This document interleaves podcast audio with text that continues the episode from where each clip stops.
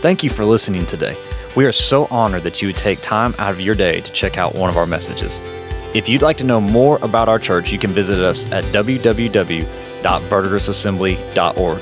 You can also follow us on Facebook at Verdigris Assembly. And now, here's this week's message.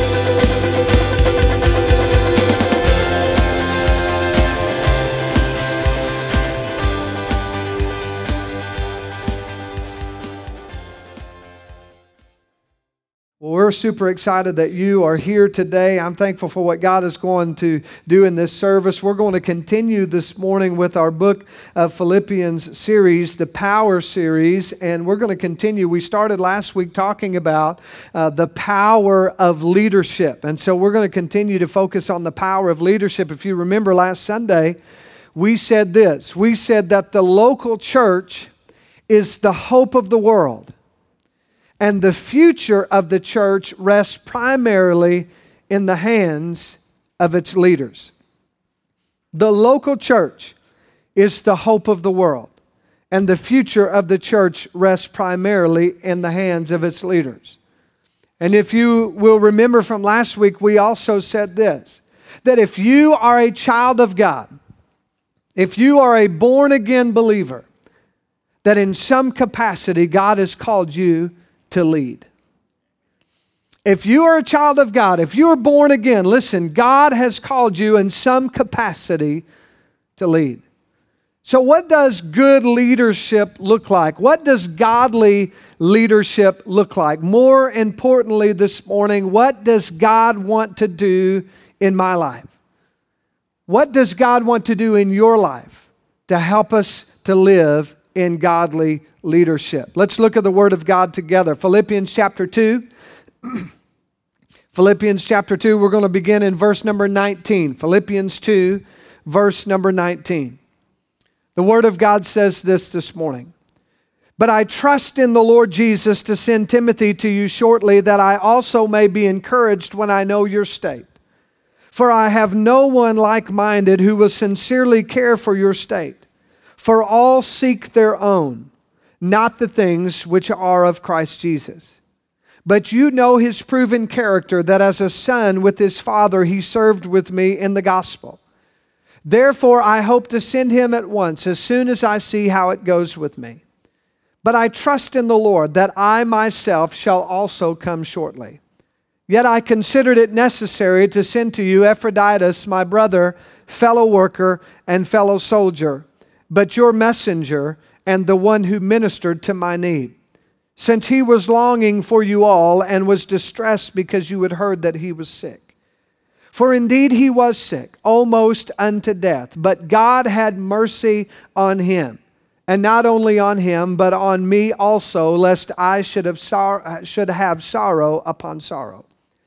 Therefore I sent him the more eagerly, that when you see him again, you may rejoice, and I may be less sorrowful. Receive him, therefore, in the Lord with all gladness, and hold such men in esteem. Because for the work of Christ he came close to death, not regarding his life, to supply what was lacking in your service toward me. In the book, A Coach for All Seasons, which is a book about the life and the legacy of Coach John Wooden, he is almost unanimously recognized as the greatest college basketball coach to ever live. And he's also been recognized as one of the greatest leaders to ever live. In this book, the book details John Wooden's UCLA teams that won 10 NCAA championships in 12 years. Now that is incredible, right? Well, even with all of these wins in the 1960s, the 60s were a very turbulent time in the United States history. And it was a very turbulent time in this time that Bill Walton played under the tutelage of Coach Wooden. And all of these young people, including those that were on the basketball team, were asking some very difficult questions during this time. And they were stating their opinions about what they believed during this time. And they were questioning anyone and everyone who was in authority. Wooden's answers to these questions never changed. Bill Walton said of this time, we thought he was crazy. But in all of his preachings and all his teachings, Walton said, everything he told us turned out to be true. His interest and his goal was to make you the best basketball player, but first to make you the best person. Walton said he would never talk wins and losses, but he would always talk about what we needed to succeed in life. He believed that once you were a good human being, you had a chance to be a good basketball player. And he never deviated from that thought. Walton goes on to say he never tried to be your friend.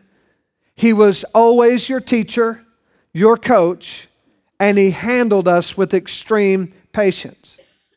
Walton said that up until the time that Wooden died, that they would talk frequently. And he said that Wooden had thousands of maxims and sayings. He said he was a man who lived by his principles and his ideas. Walton ended what he said about Coach Wooden by saying this: when you are touched by someone that special, it changes your life. You spend your life chasing it down and trying to recreate it.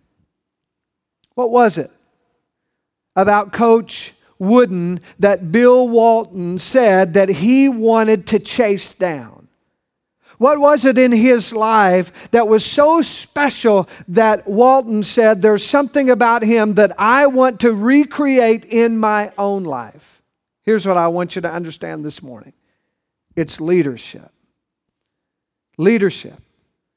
The quality that Coach Wooden had in his life, not only with Bill Walton, but also with many, many other star basketball players that went on to play in the NBA that came up from the college ranks under his coaching, was leadership. So the question is this morning, how can I be a better leader? How can I be a healthy leader? How can I be a godly leader that other people will look into my life and see that there's something special in me and desire to recreate something that they see in me in their own life? Here we go. Number one, a healthy leader is people-oriented. A healthy leader is people-oriented. Philippians chapter 2, verse 20 and 21 says, for I have no one, everybody say no one. I have no one like-minded who will sincerely care for your state. For all seek their own and not the things which are of Christ Jesus. Then verse 26 says this, since he was longing for you all and was distressed because you had heard that he was sick. Timothy and Epaphroditus were both people that were very much people-oriented. Both of these men that Paul had raised up, that had come up underneath him, were leaders that were people-oriented. Listen, when we boil life down to its simplest form, it's really all about loving God and loving people. That's what it's about. If you boil it down, if you get it to the simplest form, it's all about putting God first in your life and caring about other people. God is about people. John 3:16 says, for God so loved the world. God wants to love people. God loves people. He loves the people in the world, not the things that people do in the world. Come on. But he loves people so much, the Bible says, that he gave. God loved us so much, and he cares about people so much that he gave. What did he give? He gave his only begotten Son. You see, Jesus was also all about people. Amen? Remember Jesus and the woman at the well? The Bible says he went to Samaria, and he didn't even have to go through Samaria, but guess what? He knew that he had a divine appointment with an adulterous woman. Jesus knew, I've got an appointment to keep. The other people around him didn't understand what was going on. They didn't know why he needed to go through Samaria. These were the hated people of the time. This was across the tracks where you didn't want to go over to that side of town. This was the bad area in that time. You didn't want to talk to these people or be seen with them. And Jesus says, I'm going to go to the center of town. I've got an appointment to keep. He literally went out of his way to help the Samaritan woman. Remember Jesus going to the ruler's house whose daughter had died? He went out of his way beyond something that he was doing at the time, teaching the people, walking down the streets, healing other people, and yet the ruler asked for him to come to his house, and Jesus went. Remember Jesus healing the lady that touched the hem of his garment? She was someone that no one cared about. No one wanted to have anything to do with her, but she pressed through and touched the hem of his garment, and Jesus spoke with her, healed her body. Remember Jesus' concern for his own mother while he was hanging on the cross? Why? Why do we have all of these different examples about Jesus? Because Jesus cares about people. He proved it in the way that he lived his life. Jesus cares about people. We also have to remember that everybody in this room, every leader has a different personality. And so some people say, well, you know what? Jesus cares about people, and as a leader, I'm supposed to care about people. I know that's the right thing to do, but Pastor, you don't understand. I just don't like people. Come on. It's just my personality. I don't really want to be around anybody else. This is just my personality. I'm not a people person. Come on, somebody. See, some people say, this is not my personality. Well, guess what? Everyone has a different personality based upon how God created you, right? And also based upon the circumstances that you were raised in. Some people, it's a personality issue. Some people, because you've had difficult circumstances with people in your raising, that you said, no, I just really kind of shy away from people. It's not what I want to do because I don't want to get hurt by other people. So what do we need to understand this morning? So if you are a task-oriented leader, as a leader, you have to work hard to remind yourself that ministry is about people and leading is about people. If your personality is task-oriented, which a lot of people are who would say that they are not really people, now I'm not a people person, and so guess what? Many people that way, their personality is about task. I get things done. Yeah, I don't really like people, but I get a lot of stuff done, right? Well, guess what? You have to remind yourself that Jesus is about people. So in order to do that, even when you're getting your tasks done, you have to realize that life is about people. The task should be leading towards helping people. The task is not the end all. It's not about accomplishing everything on your list in a certain day that says at the end of the day that you're successful. It's about whether or not those tasks end up leading to helping others. A leader who does not spend time with the people that they're supposed to be leading is not a healthy leader. Woo, don't shout me down when I'm preaching good now. From verse 21, we have to conclude this. That there were people in the first century church who only thought about themselves. Listen to what the scripture says in verse 21. For all seek their own and not the things which are of Christ Jesus. So what was he saying? There's some selfish people. You're just trying to do what you want to do. You're just getting your tasks done. You're just trying to focus on you, and you're not focusing on other people, and you're not focusing on the heart of God. That's what he was saying. They thought that they were the most important people in the church. They thought that the church was all about them. Have you ever known somebody like that? Are you sitting next? No, I'm just kidding. But seriously, how many has ever known someone that thought the church was all about them? They thought that every decision in the church needed to be made and so that it would please them. They thought that any uncomfortable feeling that they felt, that it should be changed because it should suit them. Listen, church has never been about suiting the children of God. Church has always been about reaching a lost people that don't know Jesus yet.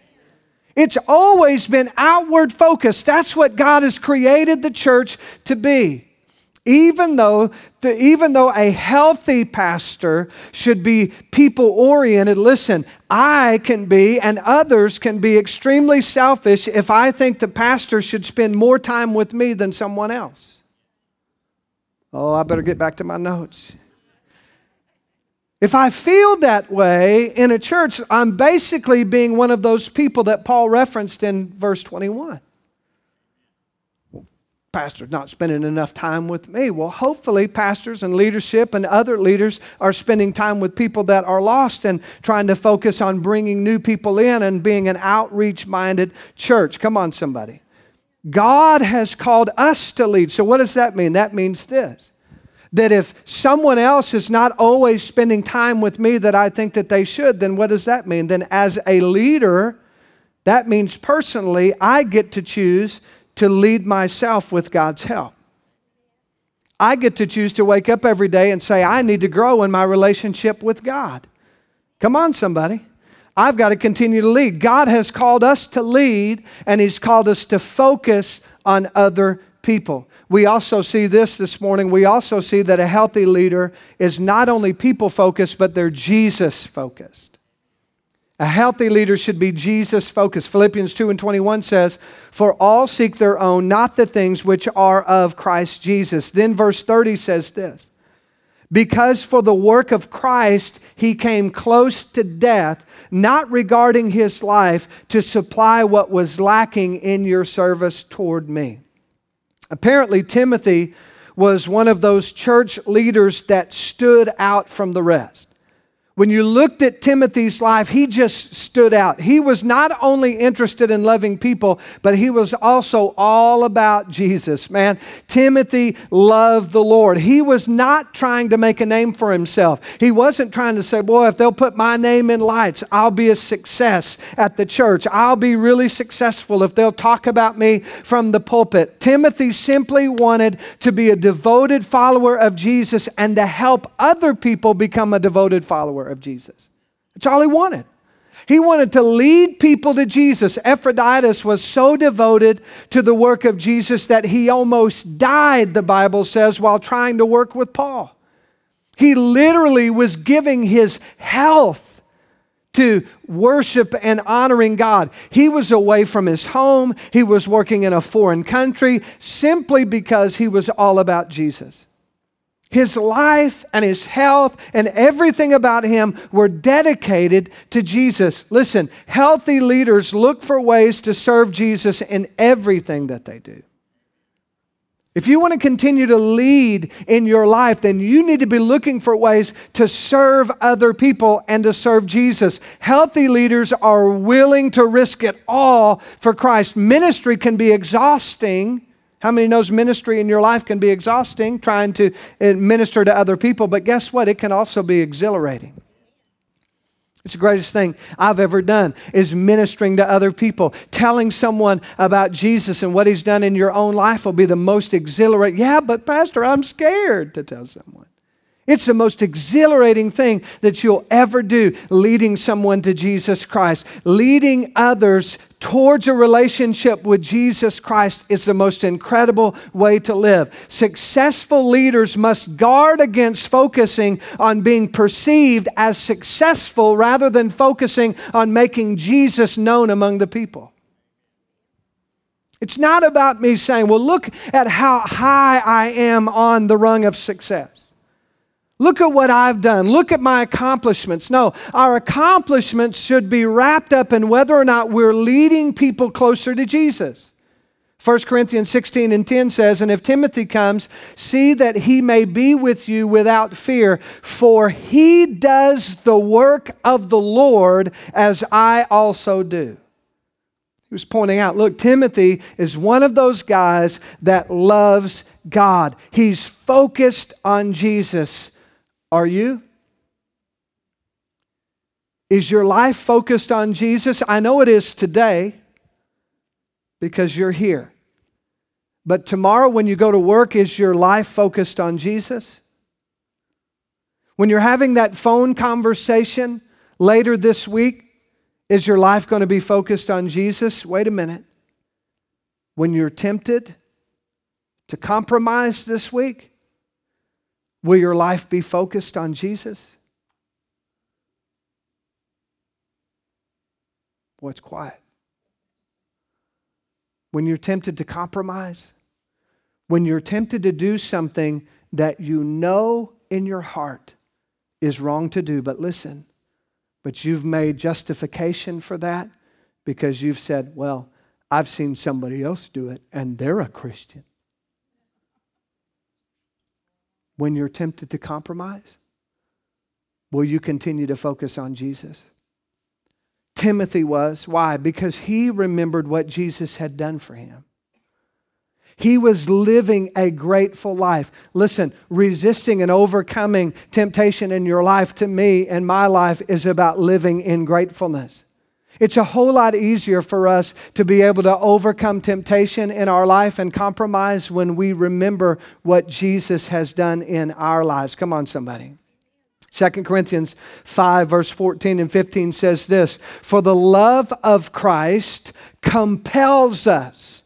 The love of Christ compels us because we judge thus, that if one died for all, then all died, and he died for all, that those who live should live no longer for themselves, but for him who died for them and rose again. What's he saying? He's saying, look, our life should be wrapped up in Jesus because Jesus died and rose for us. So I live my life and I'm obedient to God and I don't give in to compromise and I don't do these things because I'm grateful for what Jesus has done for me. Just look at the life of Peter. Acts 4 and 16 says, what shall we do to these men? For indeed that a notable miracle has been done through them is evident to all who dwell in Jerusalem, and we cannot deny it. But so that it spreads no further among the people, let us severely threaten them. From now on, they speak to no man in this name. So they called them and commanded them not to speak at all, nor to teach in the name of Jesus. But Peter and John answered and said to them, whether it is right in the sight of God to listen to you more than to God, you judge. In other words, this is not black and white. We don't know. We can't tell you whether it's black and white. God hasn't revealed whether this is a gray area, but here's their answer, verse 20. For we cannot but speak the things which we have seen and heard. So when they had further threatened them, they let them go, finding no way of punishing them because of the people, since they all glorified God for what had been done. What did Peter and John do? They said, look, you can do what you want to with us. We're not sure where God tells us whether or not this authority thing in comparison to you, but here's what we do know. Our lives are going to honor him. And we're not going to shut our mouth. We're going to continue to talk about Jesus because he's living on the inside of us and we can't help but do it. Guess what? In your life, you're always going to have people who oppose you. Listen, you're always going to have people who oppose you. There's always going to be an enemy that's against you. But here's what I want you to understand. If you will stand for Christ, there will always be somebody that will glorify God because of you and because of your witness. The Bible says they all glorified God. Come on. There's always going to be opposition, but if you'll stand for Christ as a leader, there will always be someone who will glorify God because of your testimony. Peter understood that these were the same men who had been instrumental in getting Jesus crucified. He understood that he might end up on a cross as well. But instead of backing down, instead of quietening down, Peter and John boldly confronted these men and preached Jesus to them. Why? Because he was all about Jesus. Are you all about Jesus? The same goes for Paul. 1 Corinthians 1:23, the Bible says, but we preach Christ crucified, to the Jews a stumbling block and to the Greeks foolishness. They don't understand it, he said. They're opposing us, but we're still going to preach the truth. 1 Corinthians 2:1-2 says, the Word of God says, and I, brethren, when I came to you, did not come with excellence of speech or wisdom, declaring to you the testimony of God. You are expecting somebody to come out and, oh yes, and have these great oratory skills. But he says, for I determined not to know anything among you except Jesus Christ and Him crucified.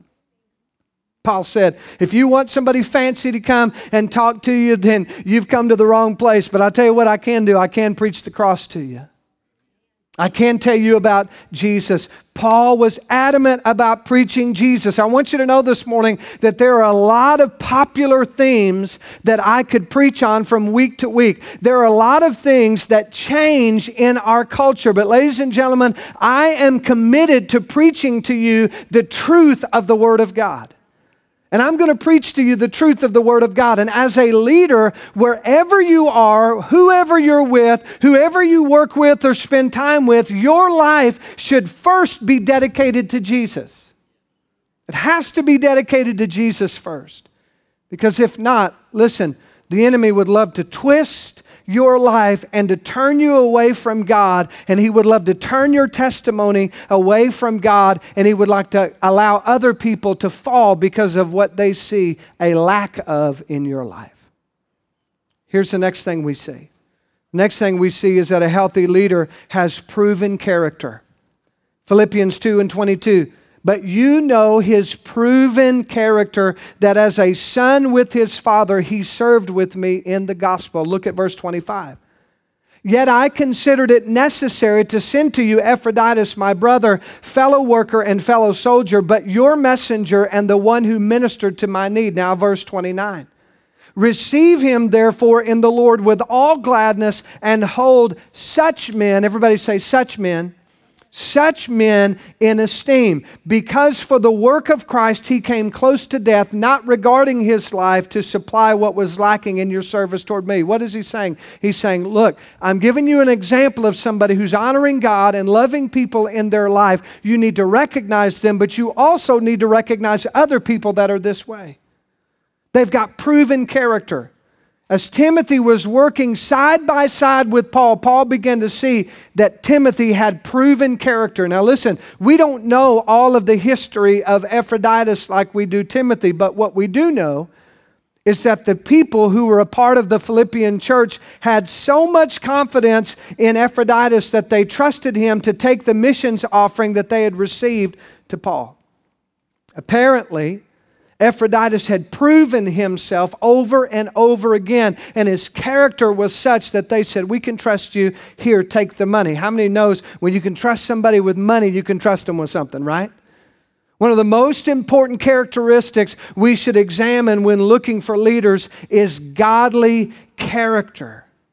Now, I want you to listen because this is very important. Listen to what I'm about to tell you. Unfortunately, people in Pentecostal circles often confuse character with anointing.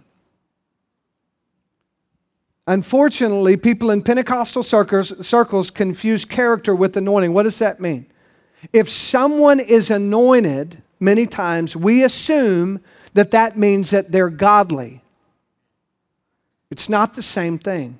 It's not always the case. Remember this. God anointed a donkey one time, but that didn't mean that the donkey had godly character. Are you listening to me?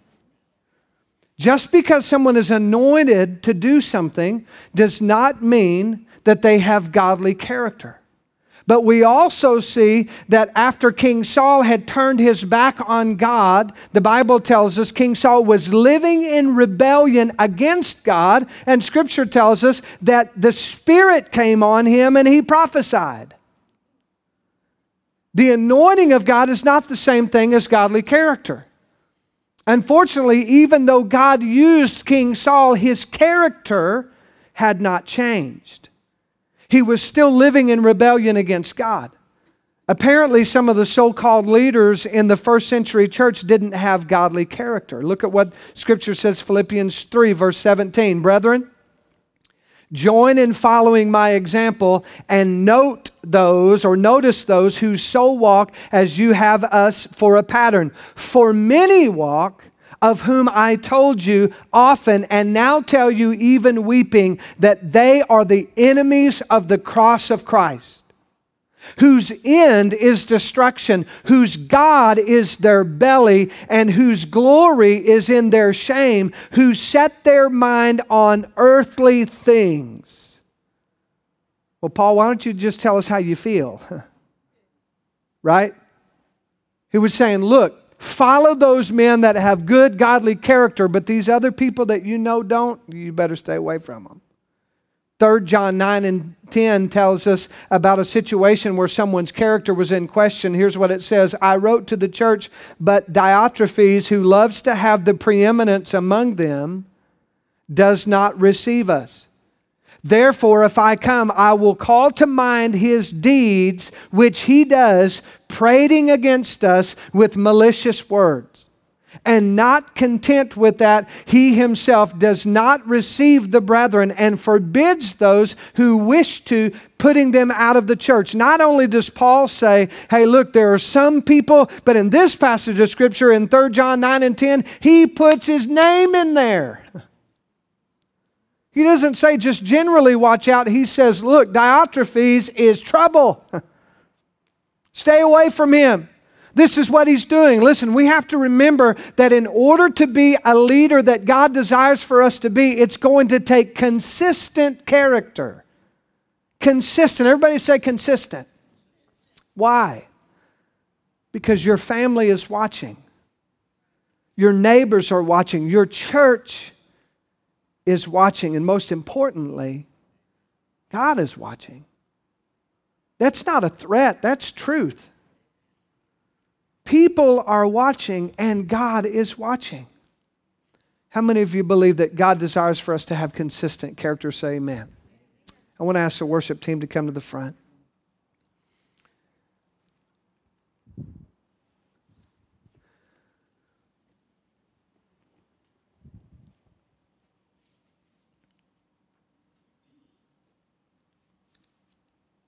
In the world that we live in today, in the culture that we live in today, I think it's been proven over the past couple of weeks, especially what's going on in our culture, the hearings and all of this stuff that's taken place, and even since and over the past, this past election with our president is not the only election where things have gotten contentious in American history.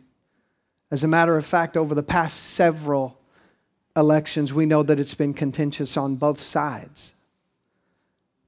Republican or Democrat, let me tell you this. People ask me, well, are you Republican or Democrat? You know, my leaning is towards one way, but I'll vote for a godly man. I don't care what title you put with him. Come on. Because it's about character, proven character. It's about how people vote. Those things are what's most important to me. What about you? But listen, here's what I'm telling you. Some people say, well, look, you have this and this and this and this, all this kind of stuff going on. Listen, the world is hungry for leadership. The world is hungry for leadership. God has set the church in such a place that we can stand in a place of leadership. People may disagree with you. I promise Bill Walton disagreed with John Wooden many, many times. People can disagree with a good leader, but you will always respect good leadership. And you know what the church has lost over the past couple decades? Respect. It's lost respect. There was a point in American history where people respected the church. But now, many, many people no longer even have a respect for the church. Across the board in many churches today, there are a growing number of people that are coming to churches for different reasons, but some are reaching out to churches that will just tell them what they want to hear. People fall away. They continue to go from church hop to church, just going like grasshoppers, going from one place to the next because they no longer respect the church enough to stay in a place where someone is going to tell them the truth. Come on, somebody. Listen, in the culture that we live in today, it's most vitally important that you lead in your own personal life. People need not only to hear what you say, but they need to watch you live it. They need to hear you say it, and then they need to look out on Monday and they need to say, man, when they go to work, that's what they do. Because they'll respect you for that. After Abraham Lincoln announced the Emancipation Proclamation, we know how important that was to our nation's history. The Emancipation Proclamation freed the slaves during the Civil War. But because of that decision, very difficult decision, he was then condemned by many people, including the London Times newspaper, which had this to say about him.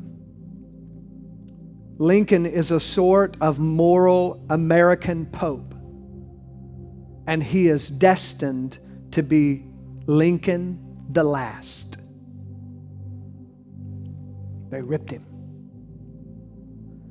After Lincoln's assassination, the paper then realized his greatness, and they had this to say about him. Abraham Lincoln was as little a tyrant as any man who ever lived. He could have been a tyrant if he pleased, but he never even uttered as much as an ill-natured speech. Wow, what a turnaround. From one that they blasted because they disagreed to now somebody that they honored in death. Listen, as a Christian, there's going to be times when you have to take an unpopular stand. There are going to be times when you have to take an unpopular stand at work, at school, even in the church. And sometimes in life, there's going to be times when you only have your principles to stick with. But you have to stick with your principles. Sometimes you may even be called names. You may even have your questions and your motives or your motives questioned. I heard a story this week of the painful time during this time of the Emancipation Proclamation that Abraham Lincoln had with people, even in his own cabinet and those leaders that were surrounding him that disagreed with the decisions that he made. And the story goes like this by his biographer that said, that he actually at one point would go and he would meet with this group of people and he would become so frustrated by their unwillingness to listen to the truth that he would go to another room that had a sofa or a bed in it, and he would close the door behind him as the meeting was continuing to go on, and he would put his face into the pillow or into the bed or into the couch. And he would scream, and he would weep, and he would cry because of his frustration. And then after he was through crying, and after he was through screaming, and through with his frustration, he would stand up and he would go, and there would be a basin of water, and he would wash his face until the red had left his face before he walked back into the room so that he could lead these men. Sometimes in life, there's going to be times when you face an uncomfortable situation, but you still have to stand. You still have to lead. You still have to think. You still have to remember the principles that God has set in your life, and you always have to remember your character. Come on. And you don't compromise just because things get uncomfortable in your life, or because there's pressure. Amen? Could you stand with me? Leaders all over this room, stand with me this morning. God has called you to focus on two things. He's called you to focus on people, and He's called you to focus on your relationship with Him. If you'll do that, you'll put focus on people and focus on Jesus. If you'll do that, how many of you believe God can take care of the rest? Amen? I believe that this morning. If you would say, Pastor, I'm willing to lead, I'm willing not to compromise, but I want to focus in on people, and I want to focus in on my relationship with Jesus. I want to invite you to come. Come on, if you're a leader, you'd say, Pastor, that's me. I want to lead others to Jesus, and I want to allow Jesus to lead my life. I want to invite you to come this morning. God's building leaders. God's building character. Come on, don't wait on somebody else. If you're willing to lead others, you're willing to allow God to lead you. Let's gather around this front today. God's wanting to do some work on the inside of us here at Verdigris Assembly. He's wanting to do something where we don't stay the same. We don't continue down our own path of compromise. We don't continue to allow uncomfortable situations to pull us away from our principles and from the promises of God's Word. But as we begin to sing this morning, I want you to focus in. Lord, how can you continue to pour into my life? And how can I begin to reach out to other people as a leader that God has called me to be? How can you allow me to do that? What are the things that need to change? Lord, what needs to be forgiven in my life? Maybe there's something that you've said or done or a compromise that you've made that needs to be forgiven in your life. Maybe you need to ask for someone else's forgiveness in order to lead in the proper way. But whatever it is, we're going to dedicate our lives right now. As they begin to sing, I just want you right now, just begin to pray. This is your time with Jesus. Let's allow the Lord.